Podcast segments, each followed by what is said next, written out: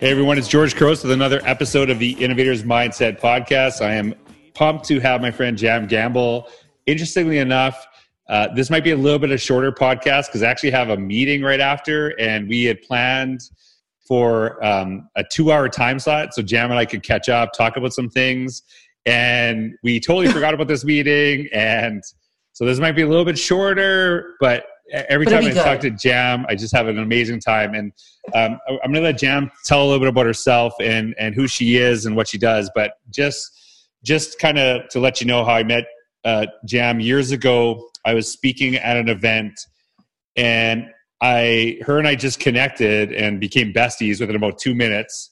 Because I And I think we're so tall. Maybe that's why. And we actually have never seen each other face to face since that. I don't know if you know that. Not once. And now we, but we've just connect, we've just had a really good friendship. We connect, you know, uh, off and on, just talking about work, talking about education. And every time I talk to Jam, and you're gonna feel this right away, I am just pumped. She just makes you feel like the the best person in the world. she just gives you energy. So, Jam, welcome and thanks for being Hey. here today.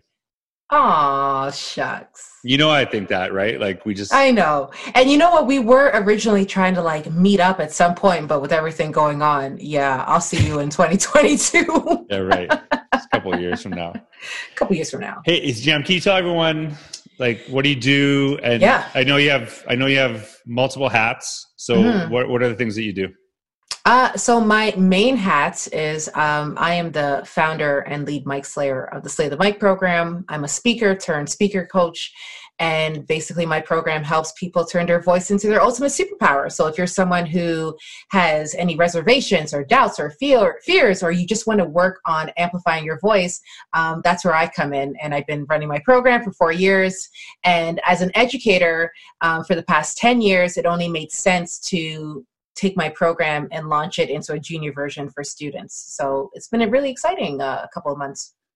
So, but, but you like right now, you actually you also work in education. You work, uh, you, you work. yeah. uh, well, you said you said we got 25 minutes, and my intro takes about 25 minutes. So yeah, I I I am an educator. My background is primarily in special education, um, and I'm an entrepreneur, and I'm a speaker, and I'm a speaker coach, and I'm a mom to three pets. What more do you want? so tell, tell me tell me the the intersection between your your everyday work with kids and Yeah. the work with the Slay the Mic Junior. Like, what? How do you see those connecting with one another in the work that you do to really empower kids every single day?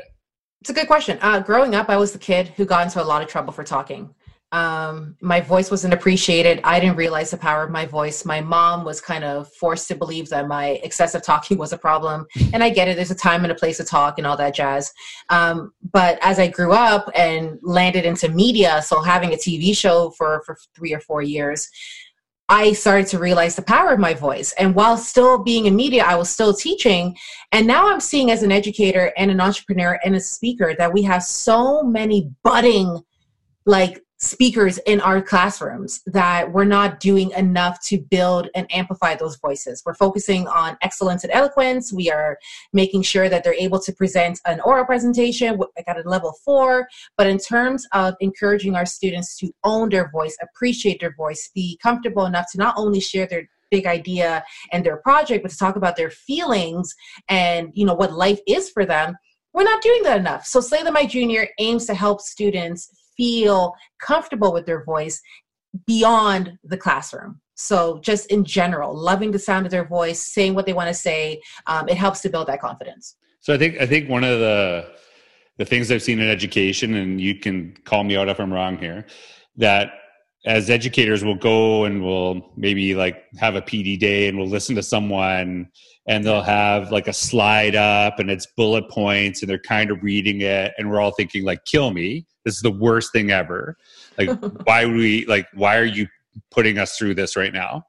Right. and then and then this is the interesting fact. Then we actually get kids to do very similar presentations in classrooms. Like i've actually seen that before and thinking okay so are we just doing this to like punish the next generation? Like is that what we're trying to do here? Or are we actually trying to get kids to be authentic, right? Like, I'm not saying don't, like, a lot of times I, I wrote this blog post a few years ago about PowerPoint doesn't suck. We, how we teach it sucks.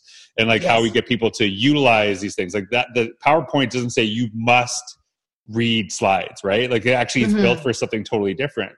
Mm-hmm. And so, how do, how do you, because I think to me, one of the things that I'm really big on is like being your authentic self. Like, people, right. I, I don't like the, um, the over the top. I feel it's a show. I want the actual person. Do you know, like you know, I want to know who, yeah. I'm listening to, and so like, yeah. how do you how do you build that in? Like, how do you work with that?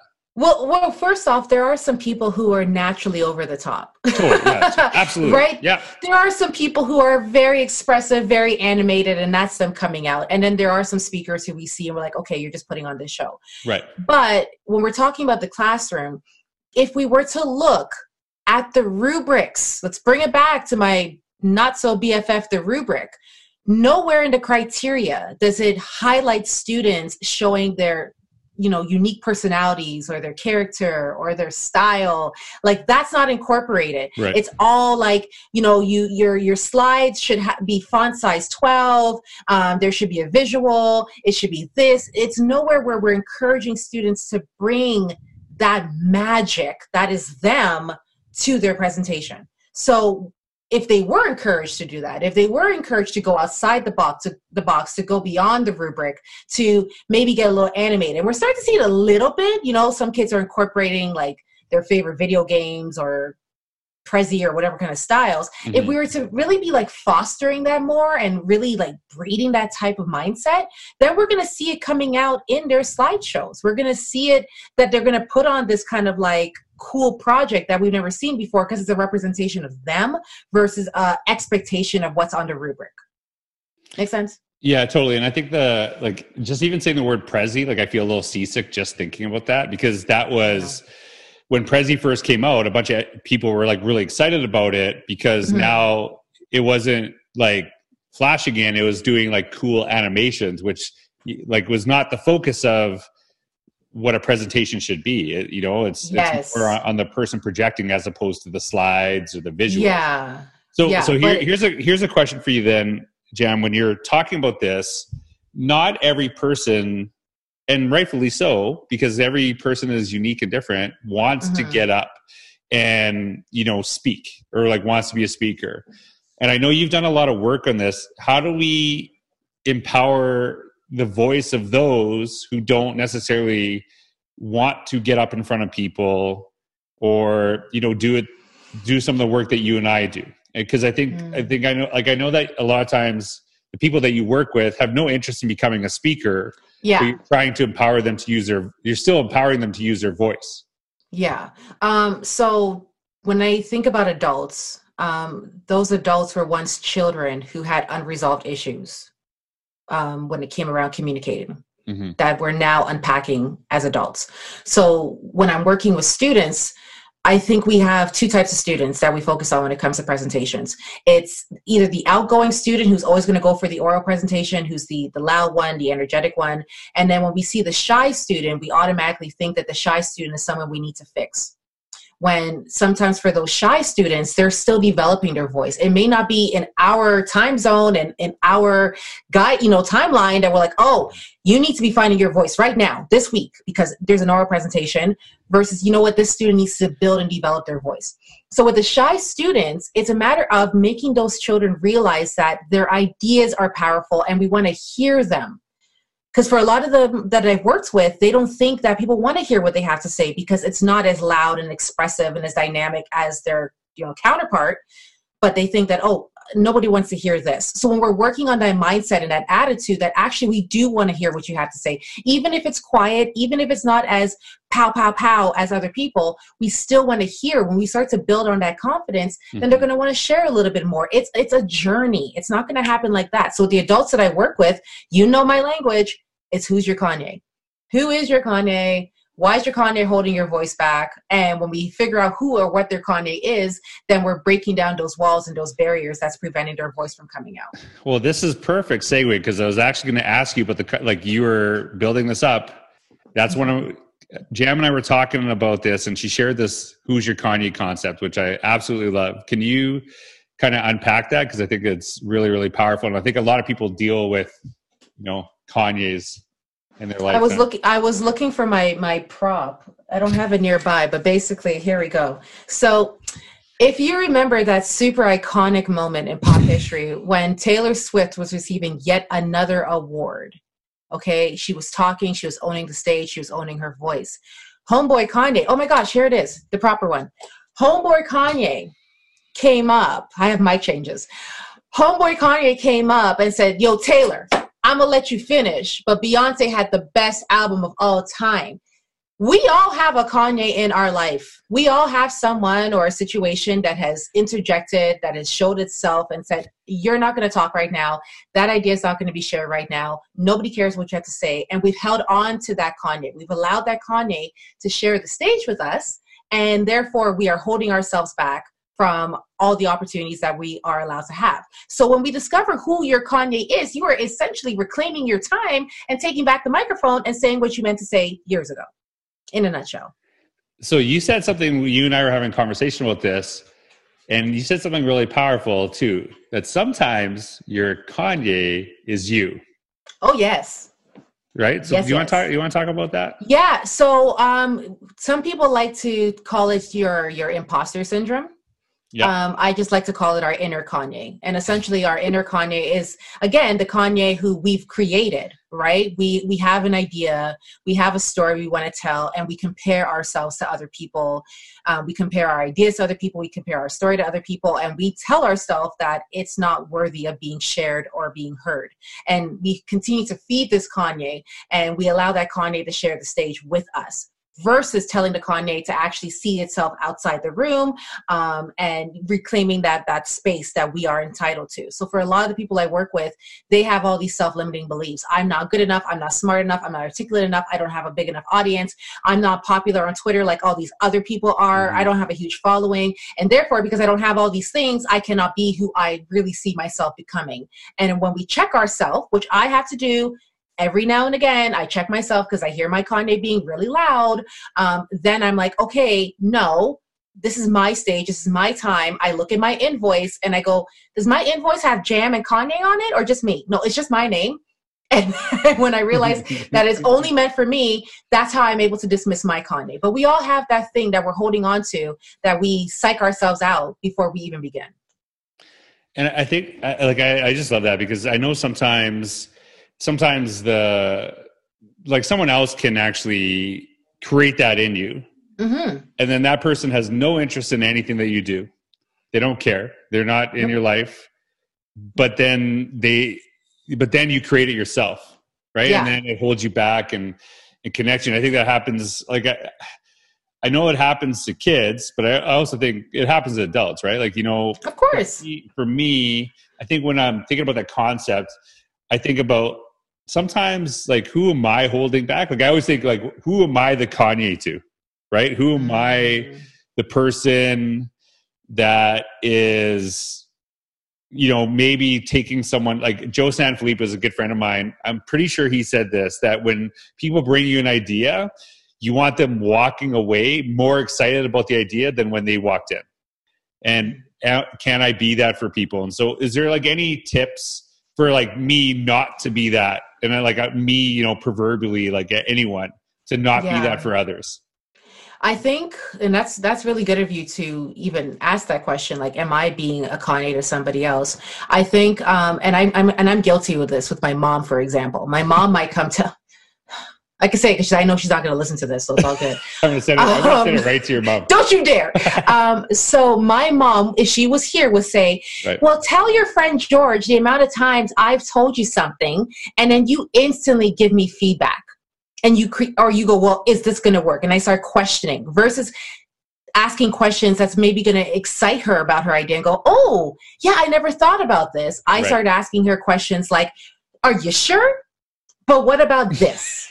And then and then that just you know crushes her her her, her dreams. And i become Right. that child right? So are you being someone that when someone comes to you whether it's a student or a colleague is coming to you with an idea and instead of saying okay so where do you see this going? versus are you sure this is going to work? Hmm like what kind of questions are you asking? And are you asking those kind of questions that are really like raining down on their parade? So one don't ask questions immediately. Listen show that you're excited. Like ask them questions about how they're feeling about it how they got up you know reach this point versus where are you going to go with this?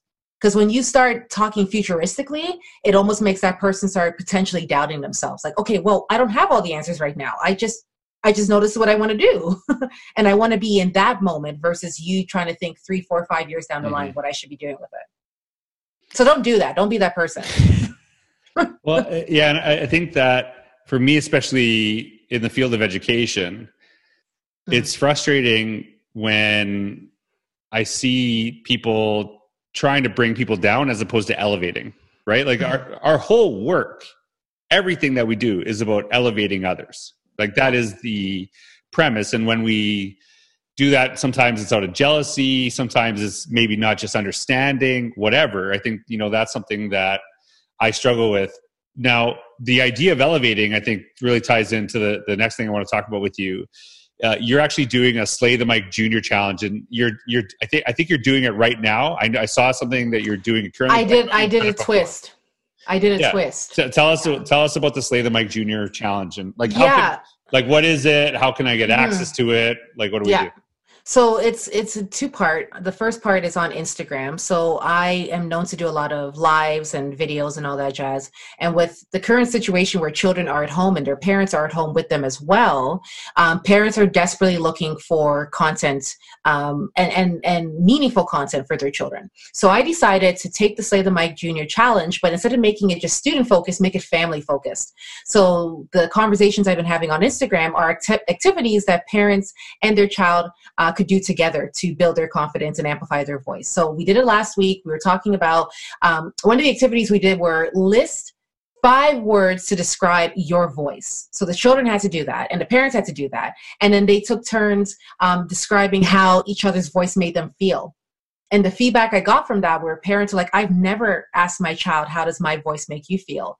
And I've never, you know, told my child how their voice makes me feel. So it actually was a great bonding opportunity. So what I'm going to be doing in the upcoming weeks is that every Monday I'm going to be going live on Instagram and doing the Slay the Mic Family Edition. Um, so we're going to go live for about 30 minutes and have a Q&A for kids at the end, uh, not for the parents, but for the kids to ask me questions. I and in that. addition, yeah, because one That's of the questions awesome, like, yeah, one of the kids asked me were like, how do you, how do you, um, how do I get oh no what did i say i how do i feel less scared doing presentations at school and mm-hmm. i was mm-hmm. like okay let's answer that so in addition to that um, because i'm a speaker and i go to schools and i do all my signature keynotes i have a whole doc of like google slides that are just sitting collecting digital dust right. so i'm going to be taking all those google slides and turning them into free webinars for students so I'm going to be presenting them on Zoom. And if your children are between the ages of like 10 to 14, they could watch my my keynotes and I could interact with them.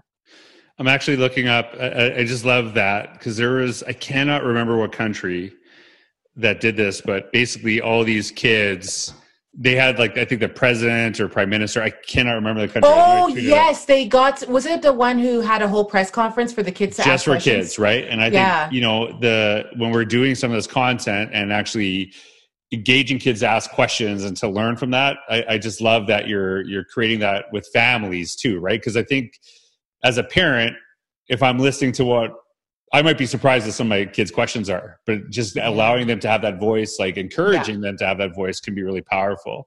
Yeah. And i think this is i've been asking everyone that i've been having on the podcast the same question and ties into what you're talking about. There's so much uncertainty. There's so many things going on in the world what mm-hmm. would you say is like your best advice to educators right now?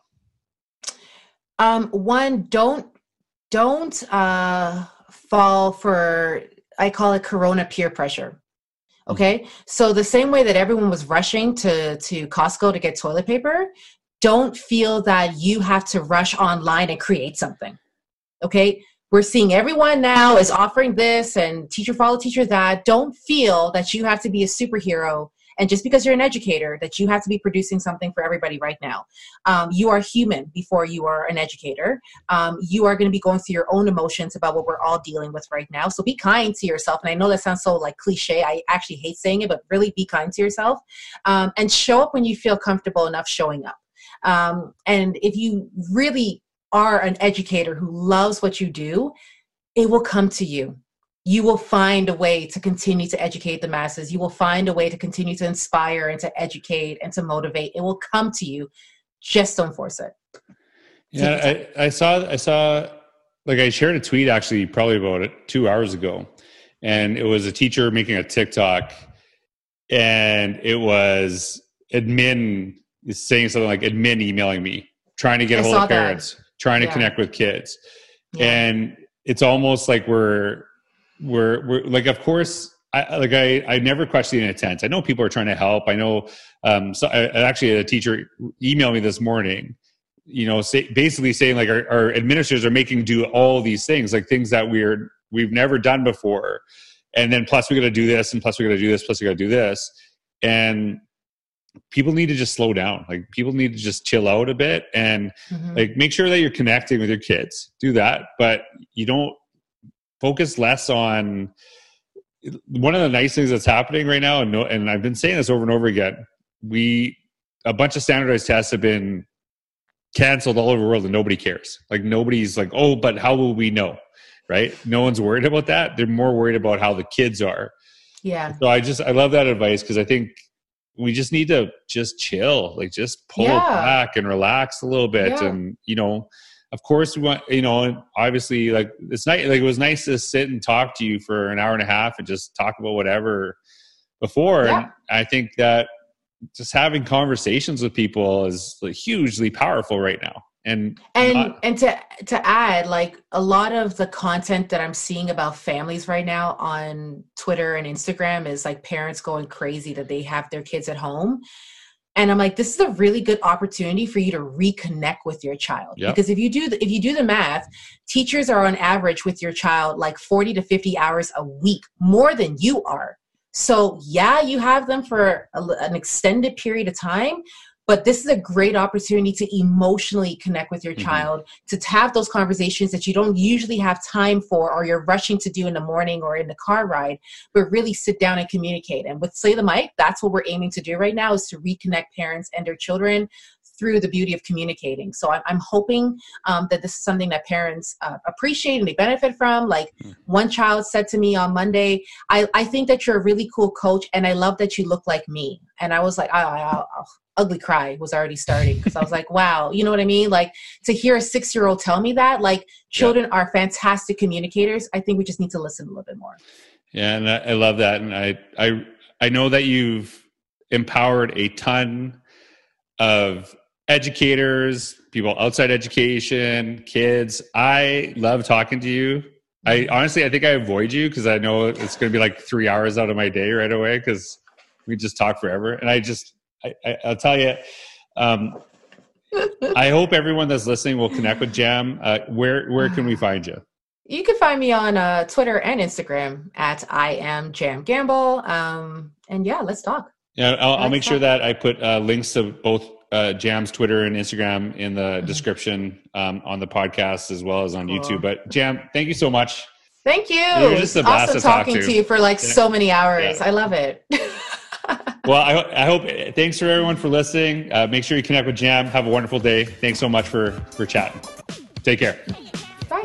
Mirror, mirror on the wall. Tell me, mirror, what is wrong? Can it be my daylight clothes or is it just my daylight song?